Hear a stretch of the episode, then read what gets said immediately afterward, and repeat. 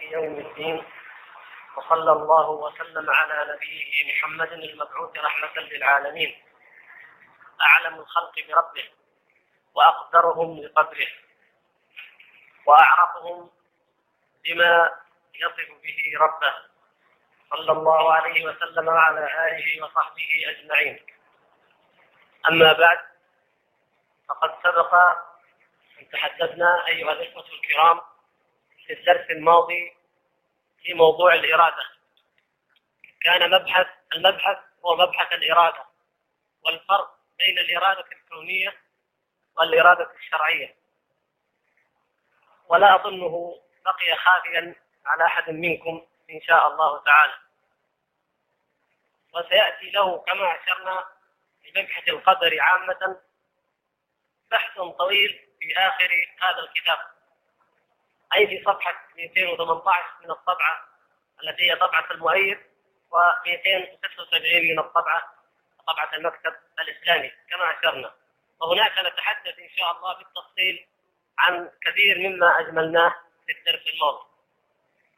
ومع ذلك نعود قليلا لنقرر حقيقة الإرادة الكونية والفرق بينها وبين الإرادة الشرعية.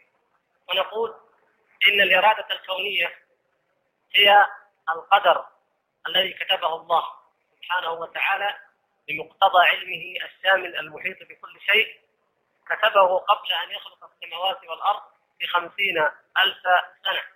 وكتب فيه ما سيكون في هذا الكون وما سوف يقع من حياة وموت وبعث ونشور وطاعة ومعصية ونحو ذلك. وكل ما كل ما سيقع. هذه هي الإرادة الكونية. وأما الإرادة الشرعية فهي أمره الأوامر الشرعية. الشرائع التي أنزلها الله سبحانه وتعالى على الأنبياء وفيها أوامر وفيها نواهي. فهذه إرادة شرعية. الفرق يتجلى مثل في مثل قولنا أراد الله تبارك وتعالى حياة فلان أو أراد الله موت فلان. هذه إرادة كونية. ومثل وبين قولنا أراد الله تعالى أن نصلي الصلوات الخمس. وأراد الله تعالى أن نطعم المحتاج والمسكين. وأراد الله أن نحج البيت ونحو ذلك. فهذه إرادة. الأولى إرادة بمعنى العلم والتقدير. والأخرى إرادة بمعنى الطلب والتشريع. هذا هو هذه أجلى وأوضح الفروق بين الإرادتين.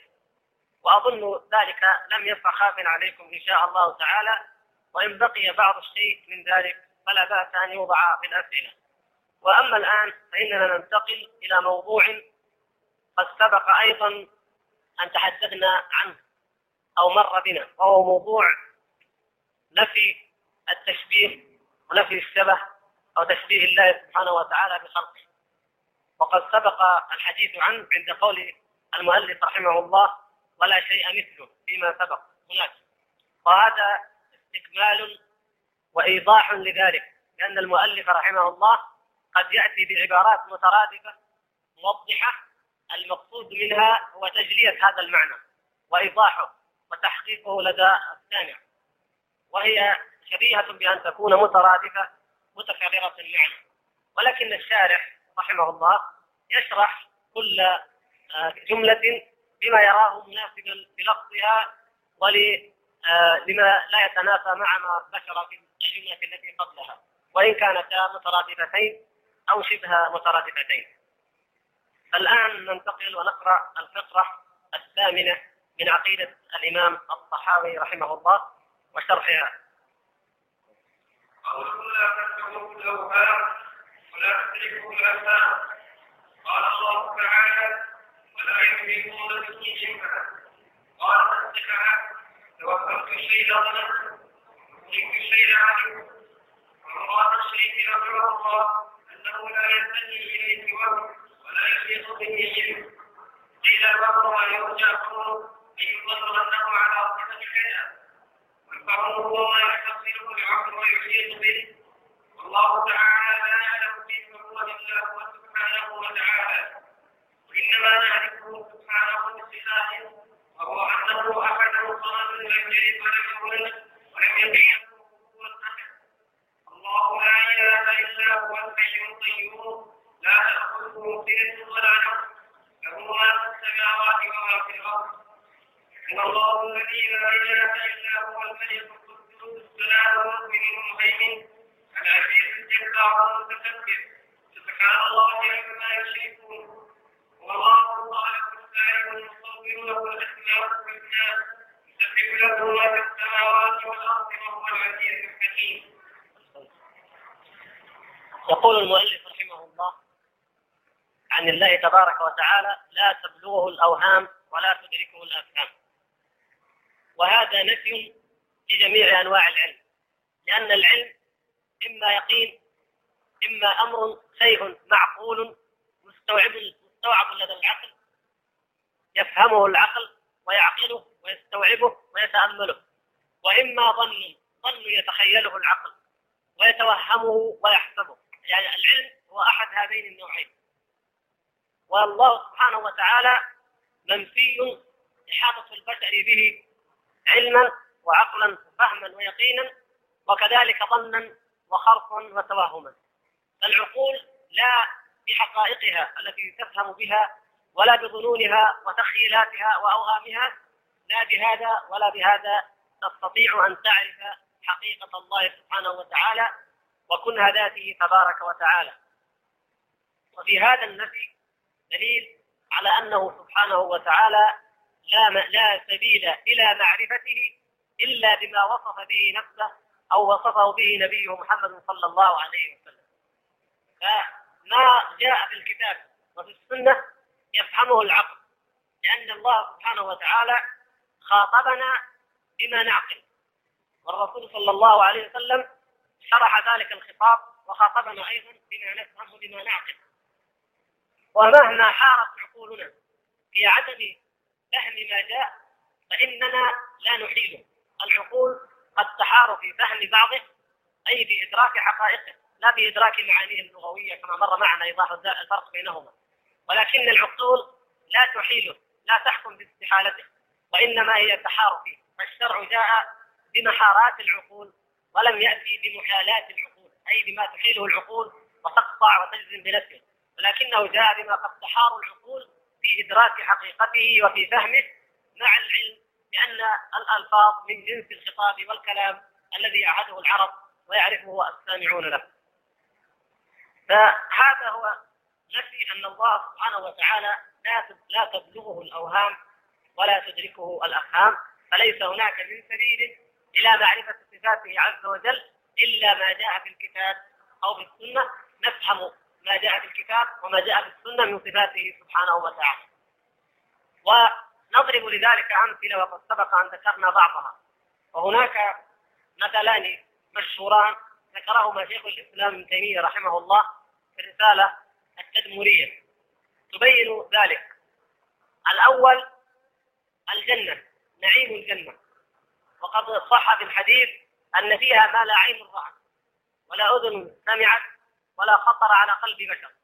ومعنى هذا أن الإنسان مهما توهم أو تخيل أنهار الجنة أو عسل الجنة أو مياه الجنة أو أشجار الجنة أو مسك الجنة أو زعفران الجنة فإن هذا مجرد خيال يتخيله وليست الجنة بهذا الشكل لأن ليس لأن فيها الحقائق التي فيها لا يستطيع الإنسان أن يتخيلها كما هي أبدا.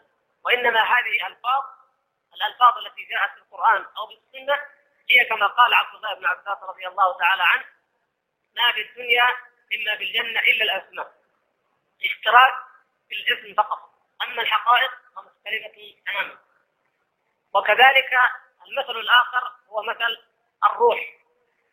فالروح كل إنسان له روح كل حي له روح ويحس بهذه الروح ويوقن بوجودها في الأحياء جميعا.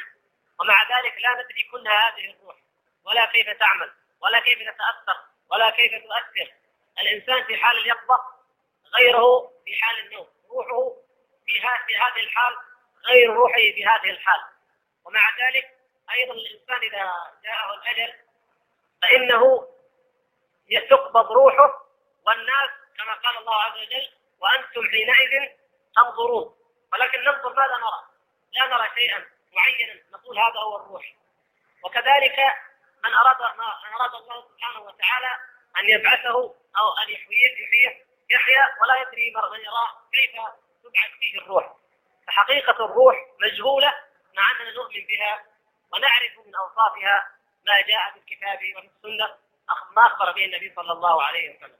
فنحن نسلم بحقيقة وجود الروح ونسلم بنعيم ما في الجنة من نعيم ونؤمن بما جاء في الكتاب أو في السنة من ألفاظ أو من أوصاف في الجنة أو للروح.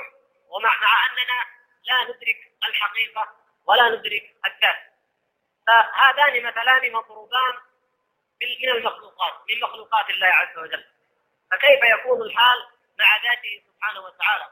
الذي هو أجل وأعظم من كل شيء والذي عقلت العقول عن أن تدركه وأن تعرف حقيقة ذاته سبحانه وتعالى. فما عليها إلا التسليم والانقياد والإذعان ولتعرف ربها ولتعرف ربها مما أخبر سبحانه وتعالى. كما قال قل هو الله أحد الله الصمد لم يلد ولم يولد ولم يكن له كفوا أحد. وكما قال الله لا إله إلا هو الحي القيوم. لا تأخذه سنة ولا نوم. له ما في السماوات وما في الأرض. إلى آخر الآية. وكما قال والله الذي لا إله إلا هو الملك القدوس السلام المؤمن المهيمن العزيز الجبار المتكبر ونحو ذلك من الآيات. وكما أخبر عنه النبي صلى الله عليه وسلم إن الله لا ينام ولا ينبغي له أن ينام. وكما أخبر عنه من صفاته إنه أنه ينزل سبحانه وتعالى في الثلث الأخير وأنه يضحك وأنه يعجب ونحو ذلك. مما يجب علينا أن نؤمن به دون أن يخطر في بالنا لحظة واحدة أن ندرك حقيقة اتصافه سبحانه وتعالى بمعنى الكيفية كيفية اتصافه سبحانه وتعالى بهذه الصفة. فإن هذا أمر محجوب عنه العقل البشري تماما. ومن تقحم وتخوض في ذلك فقد كلف نفسه ما لا تطيق ومصيره إلى إلى الزيغ وإلى الضلال. وهذا من أخطر الأمور التي وقع فيها آه، وقعت فيها الفرق وقع فيها نصاص الصفات والمبتدعة. أنهم لم يقفوا بالعقل البشري عند حدود ما شرع الله سبحانه وتعالى له وإنما تجاوزوا ذلك وتقحموا الحديث في أمور لا قبل لهم بها. ومن تكلف علم أمر لا قبل له به فإنه يقع في الضلال حتما ويقينا حتى وإن كان في المحسوسات أو في المعلومات أو في المرئيات. فنحن العلم البشري والأفهام البشرية لم تحط علما بالكون. هذا الكون الذي نعيشه الأرض والسماوات نحن لم نحط بها علما ولم ندرك حقيقتها ولا كيفيتها الكاملة ولا نهايتها. إنما نحن نسير على هذه الأرض ننظر إلى السماء. لكن ماذا بعد هذه السماء؟ ماذا بعد هذه الكواكب؟ إلى أين تنتهي هذه المجرات العظيمة؟ ماذا بعد ذلك؟ هناك حيرة. العقل البشري اليوم رغم المراصد ورغم وسائل الاستكشاف حائر عن معرفة حقيقة هذا الكون. فيا سبحان الله من كان حائرا إذا كنا حائرين في معرفة حقيقة ما نرى وما نسمع وما نحس ونشاهد فما بالنا نقحم أنفسنا في معرفة ما لا يمكن إدراكه قط. هذه من أعظم الأدلة على أن الإنسان ظلوم كفار كما قال الله تعالى وأن أصحاب البدع قد تجاوزوا حدود ما شرع الله سبحانه وتعالى ولم يقفوا عندما وقف عنده النبي صلى الله عليه وسلم وأصحابه من الإيمان بالله تبارك وتعالى والتسليم لكل ما أخبر به النبي صلى الله عليه وسلم من دون معارضة ومن دون محاولة فهم ما حجبوا عنه وما لم يحيطوا به علما. وهذا من أعظم الأسباب التي أوقعت الفرقة بين المسلمين وفرقتهم شيعا من المعتزلة ومن الجهمية ومن الرافضة وأمثالهم أي المجسمة أو الممثلة والمشبهة كما سيأتي إن شاء الله. من أعظم هذه سبب هذا التفرق الرئيس هو أن هؤلاء الناس لم يقفوا عندما أمر الله به. وظنوا أن هذا العقل يستطيع أن يعرف ما لم يأتي به الوحي. فتجاوزوا الحد ونظروا إلى ما قاله علماء اليونان وأخذوا يخوضون فيما خاضوا وخاض فيه أولئك. فكانت النتيجة أن وقعوا في الحيرة التي وقع فيها أولئك من قبل.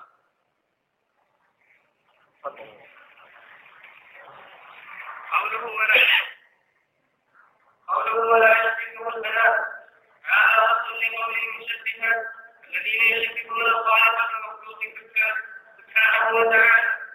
قال عز وجل ليس كمثله شيء وهو السميع البصير. وليس المراد أن يصف كما يصف أهل البدع ومن كلام أبي حنيفة رحمه الله في الفقه الأكبر. لا يشرك شيئا من خلقه ولا يشرك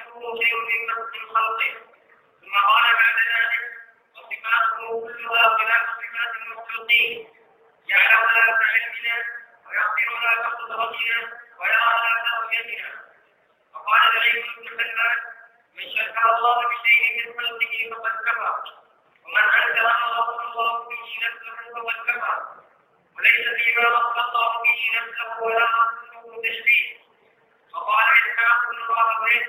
من خلقه الله الله من وصف الله فشكره من باسناد احد من خلق الله فهو كافر بالله العظيم وقال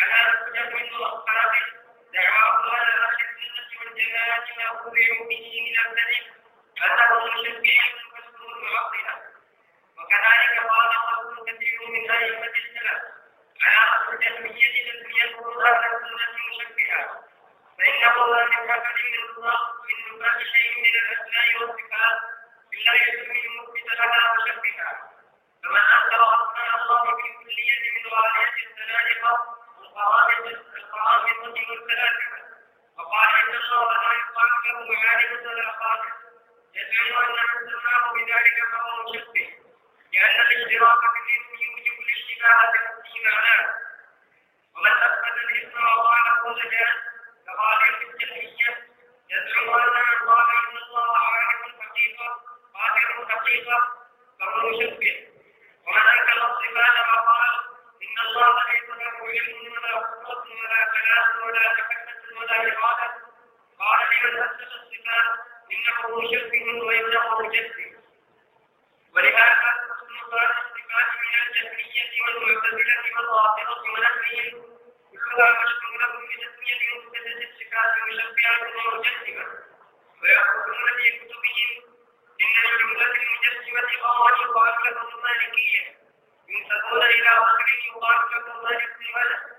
وقوما يقال لهم الشافعية ينسبون إلى رجل يقال محمد بن مدريس حتى الذين يفسرون القرآن منهم كعبد الجبار والزنخشري وغيرهما يسمون كل من أثبت شيئا من الصفات وقال الرؤية مشبهة وهذا الاستعمال قد غلب عند المتأخرين من غالب الطوائف ولكن المشهور من استعمال هذا اللفظ عند علماء السنة المشهورين أنهم لا يريدون بنفي التشبيه نفس الصفات ولا يقصدون به كل من من أثبت الصفات. بل مرادهم أنه لا يشبه أنه لا يشبه المخلوق في أسمائه وصفاته وأفعاله. كما تقدم من كلام أبي حنيفة رحمه الله أنه تعالى يعلم لا كعلمنا ويقدر لا كقدرتنا ويرى لا كرؤيتنا قوله تعالى ليس كمثله شيء وهو مثل الصفات وسياتي في الشيخ اثبات الصفات على انه ليس التشبيه مستلزمه لنفس الصفات يقول رحمه الله ولا يشبهه الأنام. وموضوع نفي التمثيل نفي المثل عن الله سبحانه وتعالى ونفي الشبيه قد ورد قد تقدم في قول المؤلف ولا شيء مثله. وشرح هناك قوله تبارك وتعالى ليس كمثله شيء وهو السميع البصير. ونعود فنوجد بعض ما قلنا ثم نستمر في شرح هذه الجملة وهي أن التشبيه خلق وعقيدة من أخلاق وعقائد اليهود. أصل التشبيه هو هو اليهود. واليهود كما قلنا في التوراة المحرفة الموجودة إلى اليوم بين في أيدي الناس فيها تشبيه الله سبحانه وتعالى بخلقه. من ذلك قولهم إن الله سبحانه وتعالى خلق السماوات والأرض في ستة أيام ثم في اليوم السابع استلقى واستراح وضع إحدى رجليه على الأخرى تعالى الله عن ذلك علوا كبيرا. وحتى أن بعض الوضاعين الكذابين أدخل هذا وجعله حديثا عن رسول الله صلى الله عليه وسلم. وقد قال الله تبارك وتعالى ولقد خلقنا السماوات والأرض وما بينهما في ستة أيام وما مسنا من لغوب. أي لا يمسه سبحانه وتعالى تعب ولا نصب كما يقول هؤلاء قبحهم الله. ويقولون أيضا إن الله سبحانه وتعالى أو الإله كان يمشي في الجنة يتمشى في أرض الجنة في جنة عدن وهي أرض بين البصرة وجنات عدن جعلوها في أرض البصرة بين البصرة والفرات. وأنه كان يمشي فيها حتى أنه لم يرى آدم وسأل أين آدم؟ وإذا آدم قد اختبر الشجرة فحينئذ علم الرب أن آدم قد أكل من الشجرة. ونحو ذلك من الإفك المبين الباطل. هذا موجود في التوراة المحرفة يقرأ إلى اليوم. وأخذ وهذه عقيدة اليهود. ومن ذلك قولهم إن يعقوب نبيهم يعقوب عليه السلام أنه تصارع تصارع مع الرب سبحانه وتعالى. عما يقولون علوا كبيرا أنه تصارع هو وإياه حتى الفجر. وغير ذلك كثير في التوراة التشبيه والتمثيل تمثيل الله سبحانه وتعالى بخلقه. ثم كيف دخل التشبيه بالإسلام؟ قلنا إن أول فرقة عرفت التشبيه وأدخلته وأظهرته بالإسلام هي الرافضة. وسبب ذلك معروف كما قد أوضحنا وهو أن الرفض أصله من عبد الله عبد الله بن سبع اليهودي. فهذا الرجل اليهودي هو الذي أسس دين الرافضة. فأدخل فيه ما كان يعتقد هو وقومه من التشبيه فأدخلوه في دين الرفض واشتهر ذلك عن رجل من الرافضة يقال له هشام بن الحكم. وهو مشهور في كتب أهل السنة بهشام بن الحكم الرافضي يعني نحن تعودنا أننا عندما نذكر أي فكرة نحاول نأخذ يعني فكرة بسيطة عن نشأتها وعن تطورها حتى يكون لدينا إلمامة طيبة بهذا الشيء. فهذا التشبيه الذي اشتهر بين المسلمين به ونشره وقاله وأظهره كان هذا الرجل الذي هو هشام بن الحكم الرافضي من الشيعة الرافضة فكان يصف الله سبحانه وتعالى بصفات المخلوقين ويقول إنه يعني كلام آه، لا لا ينبغي ولا يستسيغ العقل أو المؤمن لا يستسيغ أن يسمع مما يقول بصفات الله سبحانه وتعالى. المهم انه يجعله مثل واحد من البشر أو مثل واحد من المخلوقين في هذه الصفات المعروفة للمخلوقين. ويشبه يد الله بيد المخلوق ويشبه سمعه وبصره وكلامه بصفات المخلوق. وهذا الرجل كفره علماء السلف وذكروا بدعته ونصوا عليه وهو من أعظم الأدلة. كلام علماء السلف عن هشام بن الحكم الرافضي من أعظم الأدلة على أنهم ليسوا مشبهة وما كان السلف رضي الله تعالى عنهم مشبهة ولن يكونوا ابدا بإذن الله تعالى. ولكن هؤلاء الذين نفوا الصفات هم الذين اتهموهم بالتشبيه لأسباب سياتي ايضاحها الشاهد أن التشبيه بقي سمة وعلامة على هذه الطائفة الشاذة عن منهج السلف وعن الدين الحق وهي الرافضة. وبقيت محاربة من قبل علماء الأمة قاطبه ثم تطور معنى التشبيه. أو تطور فهم فهم الناس لحقيقه التشبيه. وما هو التشبيه؟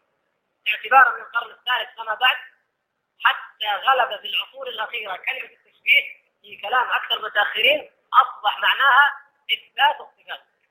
أصبح الذي يثبت صفات الله عز وجل. كما جاءت في الكتاب والسنة يسمى مشبها عندهم هم. لأن كما ذكرنا الرافضة تحولت من التشبيه إلى الاعتقاد بعد المحنة والفتنة التي حدثت الإمام أحمد رحمه الله تعالى وظهور الإمام أحمد وأهل السنة على بغداد وما حولها وذيوع امرهم في الآفاق أدل الله تعالى الرافضة وأدل المعتزلة ووجد الفريقان أنفسهما لا أن لابد من أن يتعاونا ضد أهل السنة والجماعة. فكما سبق ايجاز ذلك هو أن الرافضة عاطفة بلا عقل والمعتزلة عقل بلا عاطفة. التقى هذا وهذا وكونا منهجا واحدا. ولذلك لا يوجد الآن فرقة اسمها المعتزلة بهذا الشكل إنما يوجد عندنا فرقة التي هي الرافضة وعقيدتها قدرية اعتزالية. من من هذا الباب الذين كانوا هم اصل التشبيه وهم الرافضة لما صاروا معتزله أخذوا يطلقون على أهل السنة مشبهة حتى أنهم يفترون الكذب الشنيع على أهل السنة والجماعة ويقولون أن الإمام أحمد روى في مسنده أن الله سبحانه وتعالى ينزل كل ليلة إلى السماء من السماء إلى السماء الدنيا وإلى الأرض وأنه يركب على حمار ويمشي. هذا الكلام الكذب البهتان. الذي لا لا, لا يمكن لأحد عرف مسند الإمام أحمد أن يقصد بذلك أن هذا الحديث موجود في المسند لكن يقولونه لعوامهم أن هذا في مسند الإمام أحمد ومعروف عند الناس الإمام أحمد أنه إمام أهل السنة والجماعة. فهؤلاء ينتقمون ويسأرون لما حصل لهم من الإمام أحمد ومن أهل السنة الذين كان يغلب عليهم أن يسموا الحنابلة في بغداد. فإنهم كانوا لا يدعون رافضيا إلا ضربوه أو قتلوه وأخرجوه فهذا انتقام من الرافضة لهؤلاء. يسمونهم مشبهة ومجسمة ويفترون على الإمام أحمد مثل هذا الحديث الذي لا وجود له ولله الحمد في مسنده. وهكذا انقلبت التهمة عند هؤلاء الرافضة. فالرافضة قوم بهت يبهتون.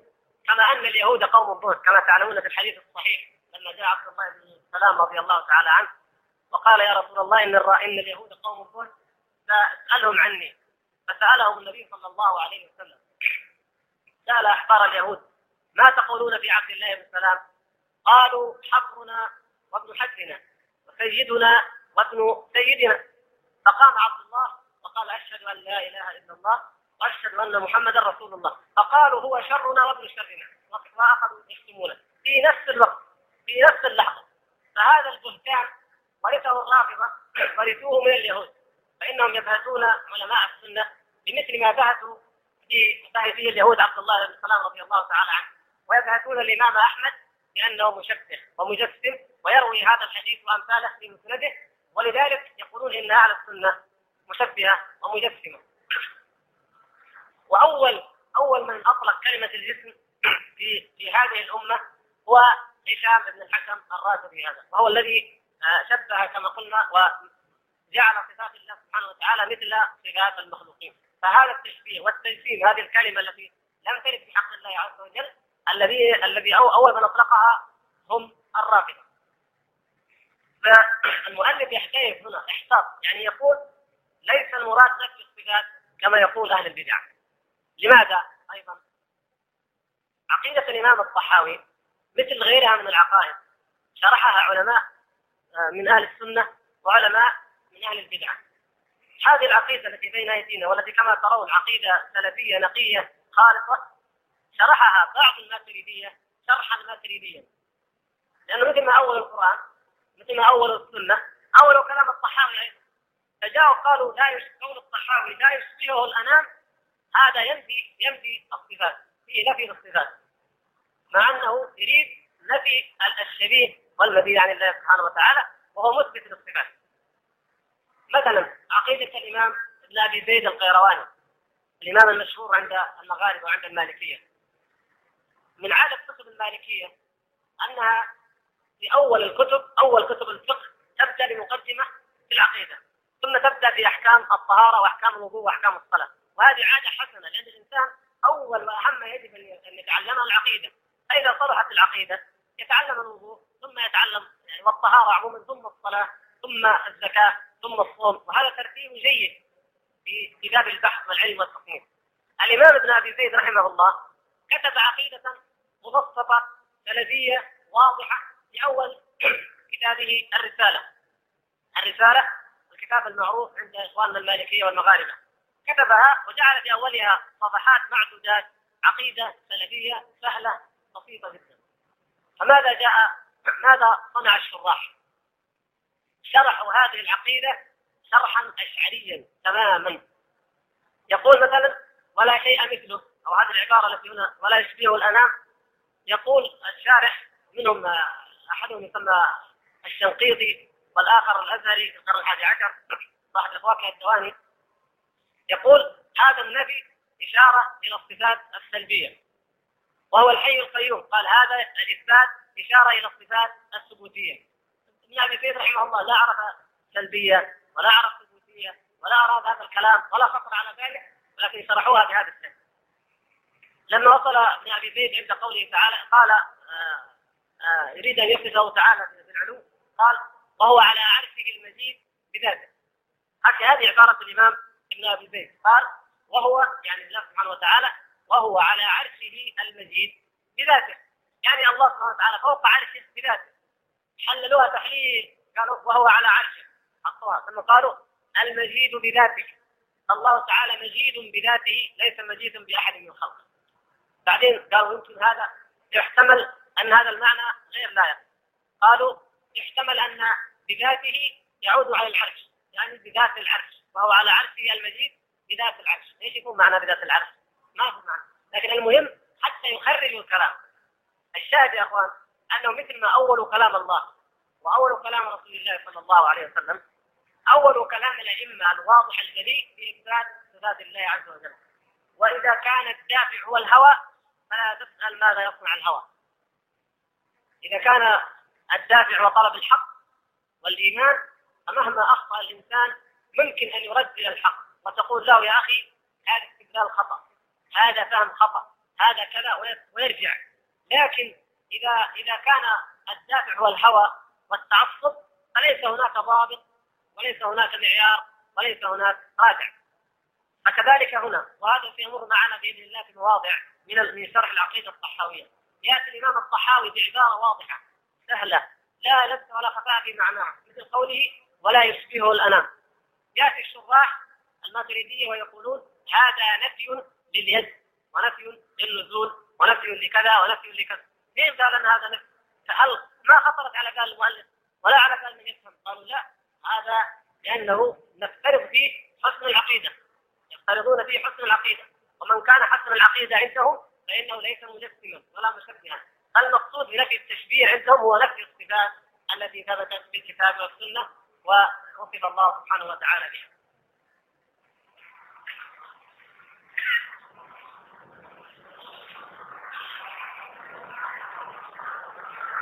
ولهذا الشارح رحمه الله تنبه لهذه القضية. قال وليس المراد نفي الصفات كما يقول أهل البدع. فمن كلام أبي حنيفة قد يستدل على أنه عند هذا دليله يأتي بأدلة من كلام العلماء على أن نفي التشبيه عند أهل السنة وعلمائهم ليس هو نفي الصفات. قال فمن كلام أبي حنيفة رحمه الله في الفقه الأكبر لا يشبه شيئا من الأشياء من خلقه ولا يشبهه شيء من خلقه. ثم قال بعد ذلك وصفاته كلها بخلاف صفات المخلوقين. يقول الإمام أبو حنيفة صفات الله بخلاف صفات المخلوقين يعلم لا كعلمنا ويقدر لا كقدرتنا ويرى لا كرؤيتنا فالإمام أبو حنيفة يثبت لله الصفات وينفي التشبيه. وهذا هو مذهب أهل السنة والجماعة عامة. لكن بدأ في الإمام أبو حنيفة لأن الإمام أبو جعفر الطحاوي كما تعلمون كما مر حنفي ولأن الذين شرحوا عقيدته وأولوها عن معانيها هم من الحنفية. فقال نعيم بن حماد نعيم بن حماد رضي الله تعالى عنه هذا شيخ الإمام البخاري في مصر. كان شيخ السنة في مصر عندما دخل الإمام البخاري وأخذ عنه العلم وإن كان في روايته ضعف لكن المقصود هنا عقيدته. عقيدة الإمام نعيم بن حماد رحمه الله تعالى هي عقيدة أهل السنة والجماعة وما هو من أشد الناس في على من أشد الناس على الجهمية ولما سئل عن ذلك قال لأني كنت منهم. الإمام ابن بن حماد في أول أمره علمه هؤلاء المعطلة بعض مذهبهم. فلما تعلم الحديث وأصبح من أهل الحديث ورجاله عرف الحق. فكان من أشد علماء الحديث والسنة على أهل البدع. لأن من عرف بدعة من البدع ثم هداه الله سبحانه سبحانه وتعالى للرجوع إلى حقيقة الدين يكون أشد على عليها على أهلها ممن لا يعرفها بالمرة هذا العلم بن حماد رحمه الله يقول من شبه الله بشيء من خلقه فقد كفر. من شبه الله بشيء من خلقه فقد كفر. ومن أنكر ما وصف الله به نفسه فقد كفر. وليس فيما وصف الله به نفسه ولا رسوله تشبيه. هذا كلام واضح وجلي بأن نفي الصفات شيء وإثبات التشبيه أو إثبات الصفات شيء والتشبيه شيء آخر. المشبه هو الذي يقول يد كيدي أو رجل كرجلي أو نزول كنزولي ونحو ذلك. وأما المثبت فهو الذي يقول له يد تليق بجلاله. يقول ليس كمثله شيء وهو السميع البصير. يثبت له الصفات وينفي عنه التشبيه كما جاء في الكتاب والسنة. ففرق بين هذا وبين هذا. الذين يقولون إن من شبه الله تعالى بخلقه فقد كفر. كيف يمكن أن يكونوا هم مشبهه لأنهم يثبتون الصفات لا يمكن هذا ابدا. وقول إسحاق رضي الله تعالى عنه وهو أيضا شيخ الشيخين الإمام البخاري ومسلم وقرين الإمام أحمد ومن أجل أئمة الإسلام وأعلامه يقول من وصف الله فشبه صفاته بصفات أحد من خلق الله فهو كافر بالله العظيم. هذه الأقوال هي جزء من أقوال كثيرة ذكرتها وروتها كتب العقيدة التي كانت تسمى كتب السنة أو الشريعة في الماضي. مثل كتاب السنة لعبد الله بن أحمد. وكتاب الشريعة للاجل وكتاب الإبانة لابن بطة. وكتاب أصول اعتقاد أهل السنة والجماعة للالكائي وغير ذلك كتب كثيرة كانت تروي هذه الروايات بالسند المتصل إلى هؤلاء الرجال الأعلام الذين هم حجة حجة في دين الله عز وجل وأئمة من أئمة السلف الذين ورثوا العقيدة ورثوا الإيمان والعلم النبوي الصحيح في عصرهم وقاوموا هذه البدع التي نشأت في أيامهم. فنجد مثل هذا هذه الأقوال كثيرة عن ابن الماجشون عن إسحاق عن ابن المبارك عن نعيم بن حماد عن الإمام أحمد عن الفضيل بن عياض عن وكيع بن الجراح عن آه، يحيى بن سعيد عن عبد الرحمن بن مهدي. كثير جدا من العلماء لا يخفون آه، سفيان الثوري سفيان بن عيينة. نجد بعض هذه الكتب قد يبلغ آه، أكثر من أربعة مجلدات. نقول كلها نقول عن هؤلاء الأئمة الأعلام تبين حقيقة ما هم عليه من الاعتقاد في ذات الله سبحانه وتعالى وهو أنهم يثبتون الصفات وينفون التشبيه عن الله سبحانه وتعالى. ولهذا نجد هذا الكلام الذي قاله إسحاق. علامة. قاعدة. قاعدة معينة. وهي علامة الجهمية أنهم يسمون أهل السنة والجماعة مشبهة. وهذه يا إخوان قد تتصورون أو تتوقعون أنها فرقة ماضية منقرضة حقيقة أن هذا النجم هذه الألقاب المنبوذ بها أهل السنة والجماعة ويكونهم مشبهة أو مجسمة ما يزال القائلون بها منذ ظهور هذه البدع إلى هذا اليوم. حتى من المؤلفين الأحياء في هذا الزمن من يقول إن أهل السنة والجماعة مجسمة ومشبهة. مثل ما كان يقول الكوثري كما تعلمون تلاميذه ما يزالون إلى اليوم أحياء وتلاميذه يقولون مثل ما يقول.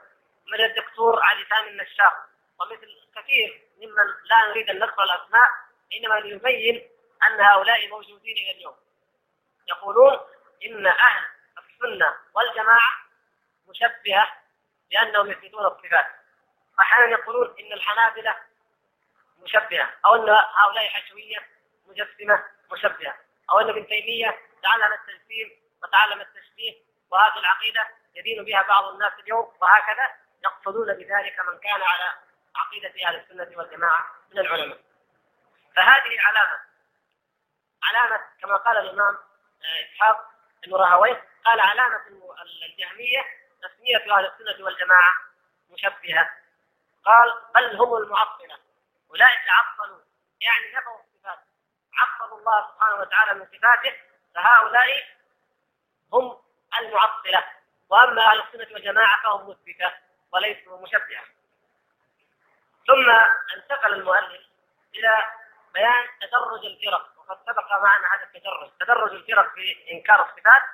وتسمية كل فرقة لأهل السنة والجماعة أو اشتراك جميع هذه الفرق في إطلاق التشبيه على أهل السنة والجماعة. فكل من نفى الصفات فإنه يسمي أهل السنة والجماعة مشبهة أول فرقة الغلاة الذين لا يثبتون أي صفة ولا أي اسم مثل القرامطة والفلاسفة. هؤلاء هذه الطبقة الأولى من الإنكار من المنكرين الذين ينكرون ولا يسمون إلا لا يثبتون إلا الوجود المطلق مثل ما سبق معنا. يؤمنون فقط بوجود مطلق لا صفة له على الإطلاق. هؤلاء كل من أثبت شيء من صفات هذا الوجود المطلق قالوا هذا مشبه وهذا مشبه. درجة ثانية المعتزلة الذين أو أقل أو الجهمية الذين قالوا هذه الأسماء الموجودة مجازات هي مجرد مجاز لا حقيقة له. من قال إن هذه الأسماء حقيقة قالوا عنه مشبه.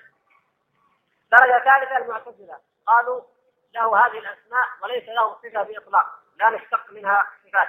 ومن قال إن له صفات فهو مشبه. الدرجة الثالثة الذين ينكرون بعض الصفات. المراد بقول المؤلف ومن أنكر الصفات وقال إن الله ليس له علم ولا قدرة ولا كلام ولا محبة ولا إرادة قال من اثبت الصفات إنه مشبه وإنه مجسم الذين ينكرون بعض الصفات مثلا الأشعرية يثبتون العلم والإرادة والكلام على معنى يفهمونه ويفسرونه لكن ينفون ماذا؟ ينفون آه، الصفات الخبرية كما يسمونها أي مثل اليد والنزول والإستواء ونحو ذلك هؤلاء يقولون من اثبت له اليد أو اثبت له النزول أو الغضب أو الرضا أو الضحك أو العجب ونحو ذلك فإن هذا مشبه. وهكذا. فكل طائفة من طوائف أهل البدع تسمي من أثبت ما نفته هي مشبهة. فهي تعتبر هي ما عليه هو الحق وهو غاية التنزيه وإثبات شيء غيره هذا تشبيه وتجزيم ثم يقول المؤلف أن كثيرا من الرافضة ومن أصحاب هذه الفرق المعتزلة أصبحوا يستخدمون هذا الكلام العجيب المضحك. يقولون إن هناك المشبهة أقسام. كذا يقول؟ المشبهة هم الذين يثبتون لله يدا وقدما وساقا وعينا ونزولا وكذا وكذا. يعنون أهل السنة. يقول وهم على أنواع. أولا الشافعية. وهم طائفة ينتسبون إلى محمد بن إدريس. ثانيا الحنفية. وهم طائفة ينتسبون إلى أبو حنيفة. ثالثا الحنابلة. وهكذا. أخي على طريق الحق. هنا منتصف الشريف. والمعاندة أنهم يجعلون أهل السنة جميعا بأئمتهم الأربعة ومن هم أعظم منهم من الأئمة يجعلونهم كلهم من قبيل المشبهة ومن ذلك الكتب المطبوعة التي فيها هذا الكلام كتاب الزينة. كتاب الزينة لأبي حاتم الرافضي أبي حاتم الرازي الرافضي غير أبو حاتم الإمام المعروف.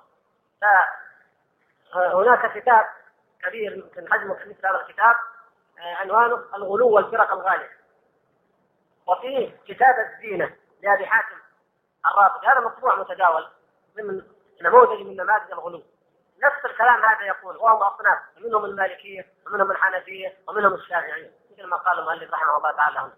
اذا من بقي؟ اذا أهل السنة كلهم مشبهة اذا من المسلم الحقيقي المنزه؟ الرافضة اذا ما بقي إلا الرافضة الذين هم كما قلنا هم في الحقيقة أصل التشبيه ومنبع التشبيه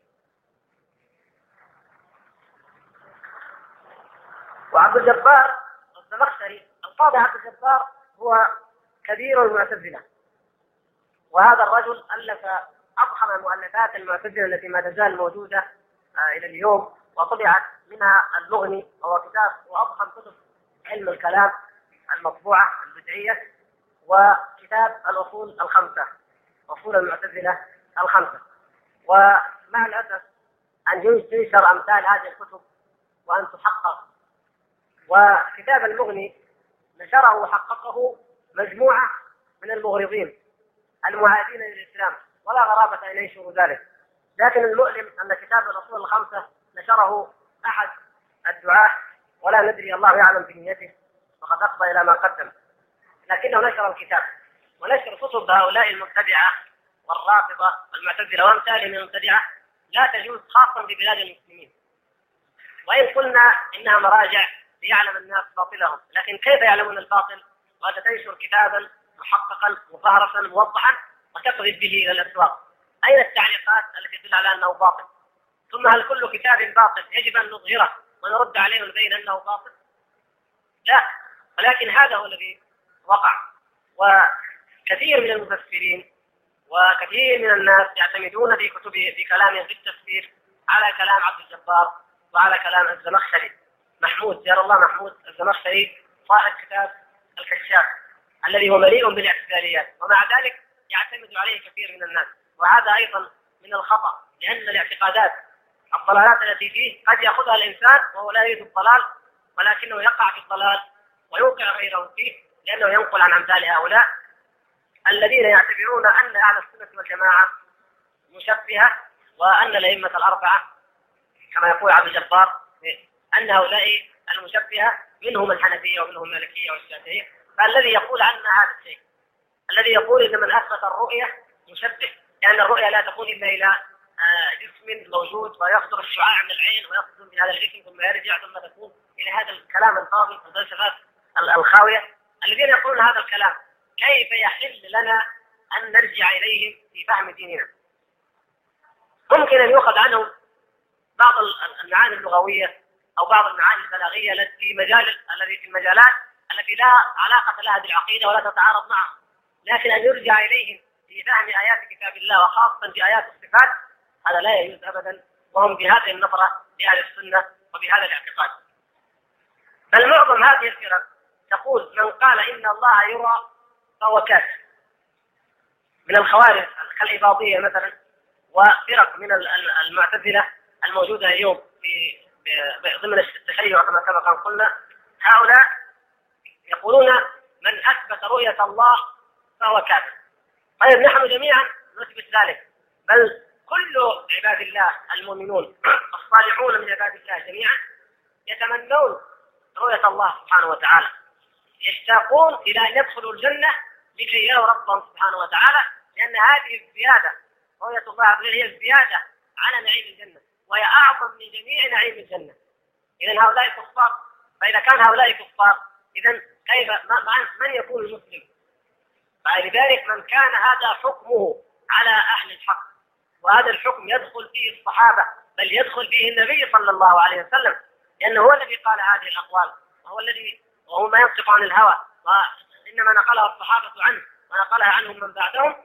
إذا من قال أن هذه الاعتقادات تكفر وأن صاحبها كافر فكيف يجوز وكيف يحل أن يؤخذ من علمه وأن ينقل عنه وأن يعتمد مرجعا من المراجع؟ لا يصح ذلك ولا يحل أبدا. أن يقول المؤلف ثم غلب ذلك. يعني غلب هذا بهذه نفي التشبيه يعني أو أن إثبات الصفات والتشبيه أصبح هو الغالب عند المتأخرين لما غلبت البدع وفشت وانتشرت. لكن علماء السنة أهل السنة والجماعة قديمهم وحديثهم لا يريدون بنفي التشبيه نفي الصفات. فهم يثبتون الصفات وإنما ينفون التشبيه الذي هو تشبيه الله سبحانه وتعالى بخلقه أو تشبيه خلقه به سبحانه وتعالى. كما ذكر المؤلف رحمه الله تعالى هنا من كلام هؤلاء الأئمة وكلام غيرهم كثير. موجود فيما أشرنا إليه من الكتب ككتاب السنة للإمام عبد الله بن الإمام أحمد. وأمثاله من هذه الكتب التي نقلت أقوالهم بالإثبات. وذكر كثيرا منها شيخ الإسلام ابن تيمية في الفتاوى في الجزء الثالث والرابع. طيب ننتقل إلى قياس التمثيل وقياس الشمول. مما يوثق هذا من الحديث لا يجوز ان يسلك فيه بقياس تمثيلي يستوي فيه الاصل ولا قياس شمولي يستوي الضابط فإن الله سبحانه ليس كمثله شيء فلا يجوز أن يمثل كغيره ولا يجوز أن يدخله غيره كالتقضية كلية يستوي أضرارها ولهذا جعل سلف الطوائف من المتفلسفة والمتكلمة مثل هذه الأمية من المطالب الإلهية أن يصلوا بها إلى اليقين فالسلام خاص أدلتهم وغلب عليها كالدلالة في نص الاضطراب بما يرى له من استفادة أدلة وتكاتيها ولكن يستعمل في ذلك قياس الاولى سواء كان تفصيليا أو شمولا كما قال تعالى ولله المثل الاعلى مثل أن يعلم أن كل كمال للمؤمن أو للمحسن لا نقصه بوجه من الوجوه سواء كان كمال للوجود غير مستلزم للعدد الوجه فالواجب القدير اولى به. وكل كمال لا نقصه بوجه من الوجوه ثبت نوعه للمخلوق والمخلوق استفاده لخالقه وربه ومدبره وهو أحق به منه. وأن كل نفس معيش في نفسه وهو تضمنت هذا الكمال إذا غير نفسه عن شيء من أنواع المخلوقات والمنكرات والمحدثات فإنه يجب نفيه عن الله تعالى الطريق الأولى. ومن هذا العجب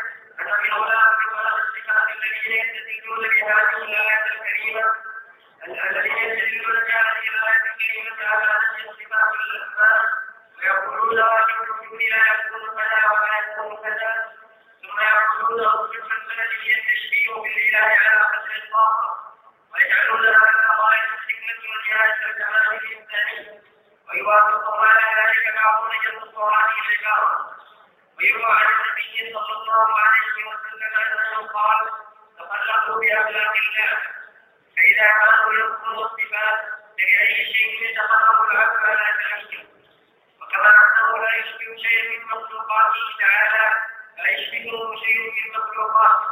لكن المخالف في هذا أن الله والبدولية والاتحادية لعنه الله تعالى. ونفي مشابهة شيء من مخلوقاته له يستلزم بنفي مشابهته لشيء من مخلوقاته فلذلك اكتب الشيخ رحمه الله بقوله ولا يشبهه الانام والانام الناس وقيل كل ذي وقيل كل ذي روح وقيل الثقلان وظاهر قوله تعالى والارض وضعها للانام يشهد للاول أكثر من الباقي والله اعلم يقول المؤلف رحمه الله مما يوضح هذا يجلي حقيقة إثبات إثبات الله سبحانه وتعالى له أن العلم الإلهي العلم بالله سبحانه وتعالى لا يستدل فيه بقياس تمثيلي ولا بقياس شمولي. ثم وضح ذلك. القياس التمثيلي توضيحه ببساطة هو إلحاق أصل بفرع أو نقول مساواة الشيء بنظيره مساواة الشيء بنظيره إذا كان لهذا النظير حكم معين وله ما يناظره وما يشابهه نلحق هذا بهذا. وهذا الذي هو معروف في الفقه وفي أصول الفقه بالقياس الفقهاء إذا قالوا القياس يقصدون به هذا الشيء. ومثل ما يستدلون مثلا يشبهون آه مثلا لو جينا في هذا العصر قال العلماء كيف يصلي الإنسان في الطائرة؟ قالوا يصلي مثل ما يصلي على السفينة مثل ما الكلام الذي تكلم فيه العلماء الماضيين في السفينة فإن تقاس الطائرة على السفينة. مثلا ونحو ذلك من أنواع القياس المعروفة لديكم جميعا. فإذا نلحق النظير بنظيره. نقول هنا أصل آه الذي ثبت حكمه يسمى الأصل. الذي نريد أن نقيسه عليه يسمى الفرع. يتشابهان يتحدان في شيء هذا المتحد فيه يسمى إيش؟ العلة. العلة الجامعة بينهما. إذا يأخذ هذا حكم هذا.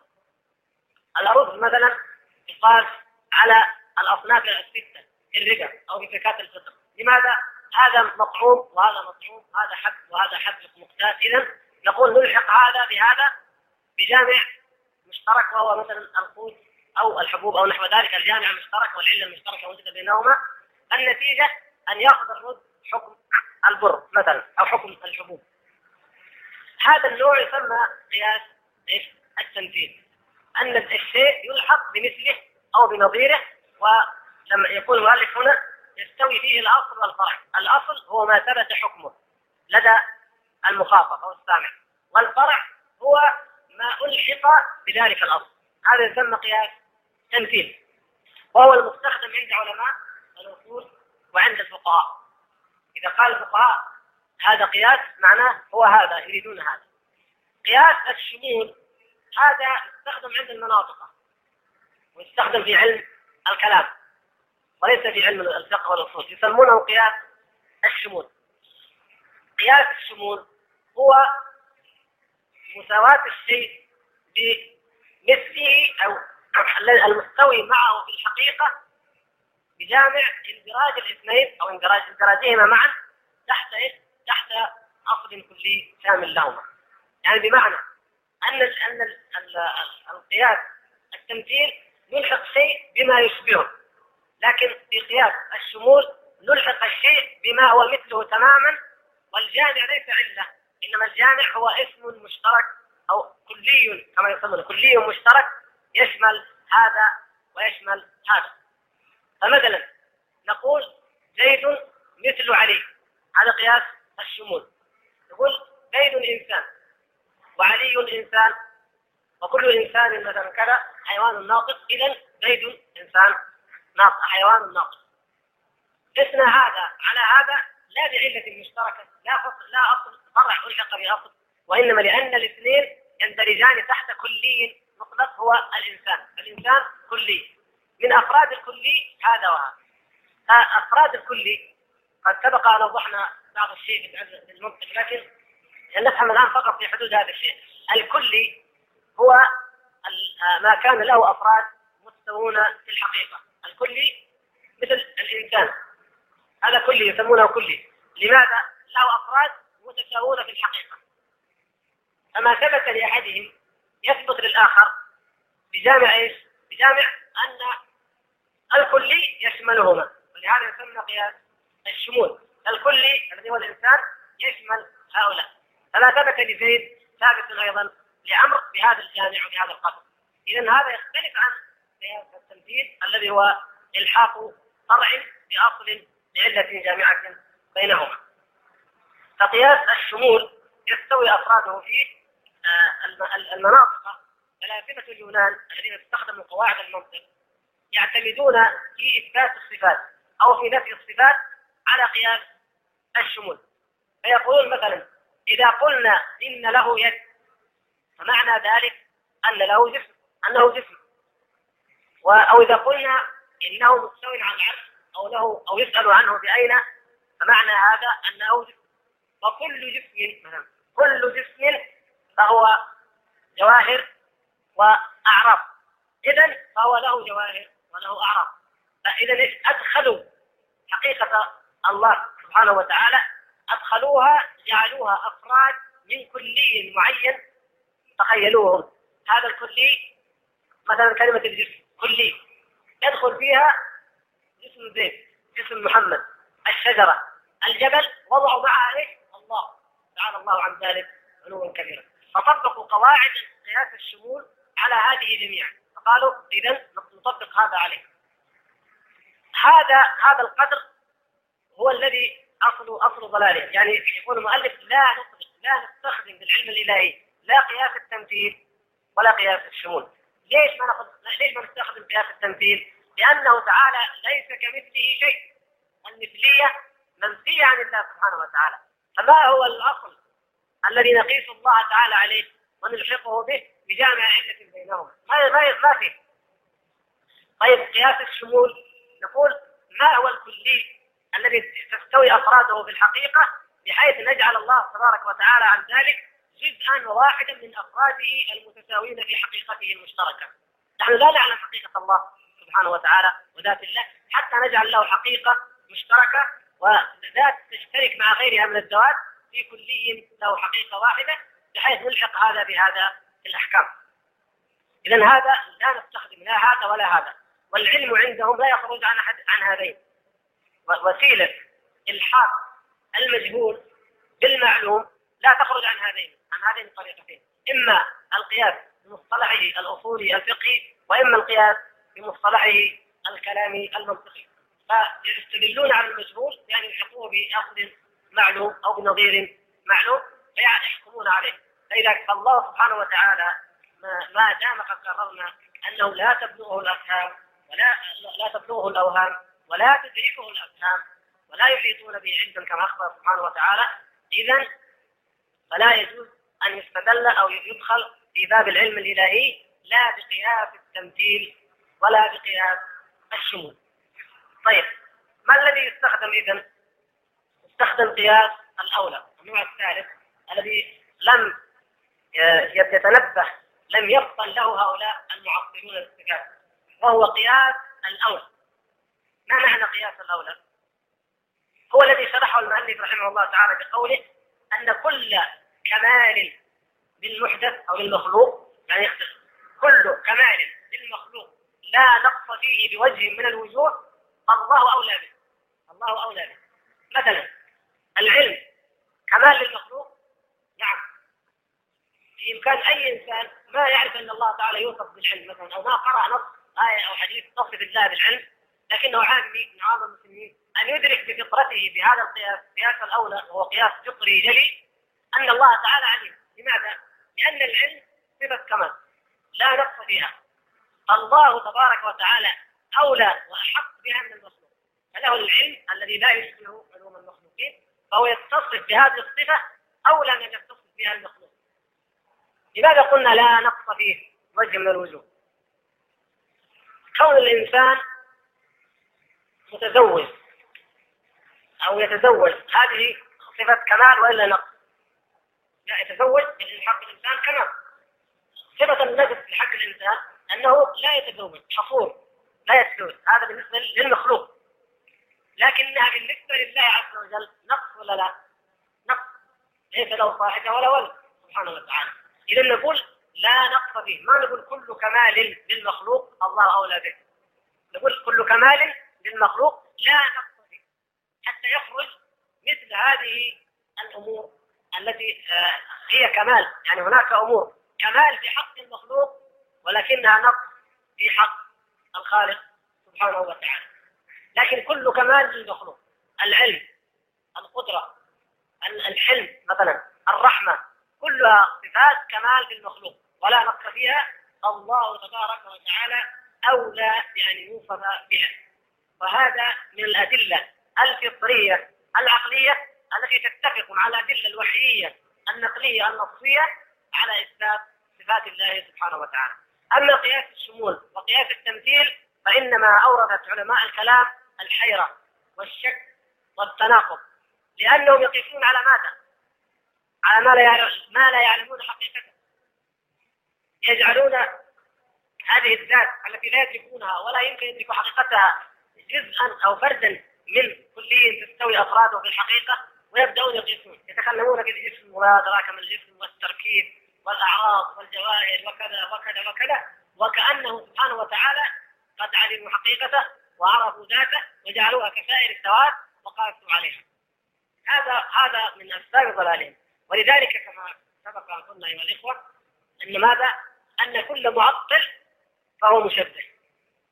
كل معطل مشبه لما لا ما فهم من إثبات اليد إلا يد المخلوق قال ننفي اليد ما فهم من الاستواء إلا مثل استواء المخلوق قال ننفي الاستواء. وهكذا كل شيء نفاه فإنما نفاه بناء على ما توهمه هو من من التشبيه ومن أنه يقتضي التشبيه. فكلام الله ورسوله صلى الله عليه وسلم لا يمكن ابدا أن يكون فيه تشبيه وليس في عقيدة السلف ولا في كلام السلف تشبيه ابدا. فإن الله سبحانه وتعالى أعلم بنفسه وبصفاته سبحانه وتعالى. قل أأنتم أعلم أم الله؟ قل أأنتم أعلم أم الله؟ آه وإن إن أعلمكم بالله وأتقاكم لله لأنا يقول النبي صلى الله عليه وسلم في الحديث الصحيح. الله أعلم منا سبحانه وتعالى بحقائق أنفسنا. الله تعالى أعلم منا بحقيقة الكون الذي نعيش فيه. الماء الذي نشربه. النار الأرض كل هذه الأشياء الله تعالى أعلم منا بحقائقها سبحانه وتعالى. فما بالنا بحقيقته بذاته سبحانه وتعالى. من هو الذي من الأعلم بها؟ نحن أم الله؟ الله سبحانه وتعالى. فلذلك لا نثبت إلا ما أثبته بنفسه أو أثبته له رسوله صلى الله عليه وسلم ولا نخوض فيها بهذه بهذين القياسين الباطلين في هذا الموضوع. هما باطلان بالنسبة لموضوع العلم الإلهي وإن كان في مجال الأصول أو المنطق قد يصحان وقد يبطلان كما تعلمون. القياس منه باطل ومنه صحيح منه خطأ ومنه صواب. لكن في العلم الإلهي كل كلاهما لا يدخلان في هذا المجال وإنما القياس الذي يسمى قياس اصطلاحا وإلا فهو آه، معرفة فطرية بديهية إن صح التعبير معرفة بديهية فطرية هو قياس الأولى. فكل كمال للمخلوق لا نقص فيه وجه من الوجوه فالله أولى به لأن مصدر هذا الكمال في المخلوق هو الله سبحانه وتعالى. عندما يقول الله سبحانه وتعالى قل هل يستوي الذين يعلمون؟ والذين لا يعلمون هل يستوون من المخلوقين؟ لا يستوون. طيب فالكمال فالعلم صفة كمال. فإذا جاء أحد من المعتزلة أو من المعطلة وقال العالم أفضل من الجاهل. أو لو قلنا له ما رأيك في اثنين من البشر؟ واحد عالم وواحد جاهل. أيهما أفضل؟ العالم أفضل من الجاهل؟ فنلزمه بقياس الأولى؟ فنقول إذا كان العلم صفه كمال للمخلوق ومدح وثناء فهو في حق الله أوجب وألزم لأن هذا الكمال الموجود في الإنسان إنما أعطاه الله إنما أعطاه إياه الله سبحانه وتعالى. فالذي أعطاه هذا الكمال في نظرك ومن عليه به يكون هو ناقصا خاليا منه فتقولون إنه ليس بجاهل ناس من العلم غاية ما تقولون ليس بجاهل لو جينا إلى واحد من العلماء الكبار وجاء واحد قال إيش رأيك في علم الشيخ فلان؟ قال والله هذا الشيخ ليس بجاهل إيش يكون حكمه؟ هذا مدح الشيخ؟ لا إنما حط من قيمته ولذلك نعيب عليه لو واحد قال بحق أحد علمائنا نعيب عليه جميعا يا أخي اتق الله هذا عالم كبير كيف تقول ليس بجاهل؟ فهذا غاية ما يصفون به الله عز وجل إنه ليس بجاهل ولا يقولون هو عليم ولا عالم. مع ايمان بأن هذه صفة كمال في المخلوق. هذه القاعدة الفطرية السليمة هي التي آمن بها الأعراب على كثرتهم في زمن النبي صلى الله عليه وسلم. وعلى أن كثيرا منهم لم تبلغه نصوص الصفات آه، جزئياتها واحدا واحدا لكن آمنوا بالله فامنوا بجميع صفاته بناء على هذا الاعتقاد أن له الكمال أن له المثل الأعلى سبحانه وتعالى فنؤمن بكل ما كل ما كان صفه كمال فهي له سبحانه وتعالى بطريق الأولى. وإن خفي عليهم شيء جاءوا سالوا يسألون النبي صلى الله عليه وسلم أو يسألون الصحابة هل ربنا كذا أو هل كذا حتى تزول عنهم الشبهة. لكن هذه القاعدة موجودة لديهم. آه قضية الفقرة الأخيرة فعلا فقرة عجيبة كما قال رحمه الله. يقول من أعجب العجب ان غلاة الصفات الذين ينفون جميع الصفات عن الله. يقولون غاية الفلسفة هذا يقولونه في كتبهم القديمة. غاية الفلسفة هي التشبه بالله على قدر الطاقة والتخلق بأخلاق الله. وجاء المتفلسفون من المسلمين أو من اقتفى نهج هؤلاء الصوفية من المصوفية فأخذوا ينقلون هذا الحديث الذي وتخلقوا بأخلاق الله. كما في إحياء علوم الدين وأمثاله؟ يذكرون هذا الحديث تخلقوا بأخلاق الله. طيب إيش أخلاق الله؟ قلت ماذا صفة؟ له أي شيء؟ التشبه بالله على قدر الطاقة. تشبه ليش؟ أنتم قلتم هذا الصفة وجود مطلق فقط ولا يوصف بشيء. لكن تشبه بأي شيء؟ فهذا أقول من أعجب العجب تناقض هؤلاء النفاة في مثل هذه الأقوال التي يقولونها. ولكن في قضية ننبه إليها تتعلق بهذه العبارة. الحقيقة هم لما يطلقون هذه العبارة يقولون إن يعني ويمكن يدافعوا عن أنفسهم يقول أنتم تقولون هذه العبارة لنا؟ يقولوا أننا كيف نقول تشبه بالله وننفي صفات الله؟ نحن نقول يقولون يعني هم إن الله وجود مطلق ليس له أي صفة. غاية الكمال عندهم وهذا خاصة بالفلاسفة الذين كانوا يسمون السيوفوفية أو الصوفية الذين سموا في الإسلام صوفية. هؤلاء يقولون ما في تناقض كلامنا صحيح. نحن نقول غاية الكمال عند الإنسان أن تمحي صفاته. أليس الله ما له صفات عنده. غاية الكمال للإنسان عندهم أن تمحي صفاته يعني يفنى حتى تتحد ذاته بذات الحق الخالق سبحانه وتعالى فلا يبقى للإنسان إيش؟ صفة إذا يمكن يدافعوا عن أنفسهم بهذا. وهذا الكلام يخرجهم من الملة ومن الدين. لأن الإنسان باعتقاد أن الإنسان ممكن أن تزول عنه بشريته ليتحد بذات الخالق لله سبحانه وتعالى هذا كلام آه، في غاية الكفر. والله سبحانه وتعالى قد كفر النصارى في ما هو أقل من ذلك فكيف بهؤلاء؟ وقد سبق الحديث بالتفصيل عن الحلولية وعن الاتحادية وأمثال هؤلاء القوم.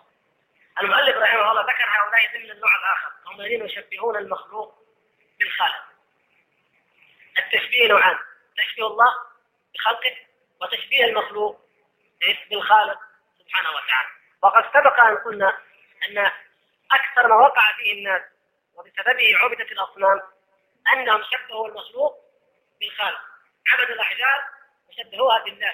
فظنوا أنها تنفع أو تضر أو تشفع عند الله إلى آخر ما ظنوا أنه فيها أن فيها صفات ألوهية مع أنها أحجار لا تسمع ولا تبصر ولا تغني عنهم شيئا.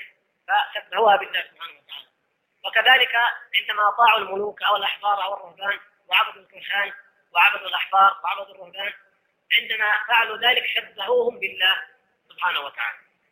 النصارى آه، فعلوا ما هو أخص من ذلك. ليس مجرد صرف العبادة لغير الله. لم يشبهوا المخلوق بالخالق في صرف العبادة له بل زادوا بأن شبهوا المخلوق بالخالق في نفس صفات الألوهية. مثل ما قالوا عن عيسى إنه هو إله بذاته فإنه لا يعتريه أنه يحيي الموتى وأنه لا يعتريه القدم السابق ولا يعتريه الثناء اللاحق إلى آخر ذلك يعني الثناء السابق ولا اللحن وكذلك الحلولية والاتحادية الذين يشبهون المخلوقات أو الأقطاب أو الأغوات أو ما يسمونها بالله سبحانه وتعالى ويسبغون عليهم صفات الألوهية وهذا كثير جدا في كلامهم. حتى إن بعضهم يقول آه تركت قولي للشيء للشيء كن فيكون تأدبا مع الله تعالى. يعني هم يشبهون أنفسهم بالله وأتباعهم يشبهونهم بالله وأنهم يتصرفون في الأكوان وأنهم يقولون للشيء كن فيكون وأنهم يطلعون على اللوح المحفوظ إلى غير ذلك مما قد سبق إيضاحه. والشيخ يقول نفي مشابهة شيء من مخلوقات الله له مستلزم لنفي مشابهته شيء من مخلوقاته. كلاهما آه، يستلزم كل منهما يستلزم الآخر. آه، ننفي عن الله سبحانه وتعالى هذا وننفي عنه هذا. فلا يشبهه الأنام سبحانه وتعالى ولا يشبه الأنام سبحانه وتعالى أيضا. والأنام هم الناس أو المخلوقات كما ذكر في الخلاف في تفسير هذه الآية.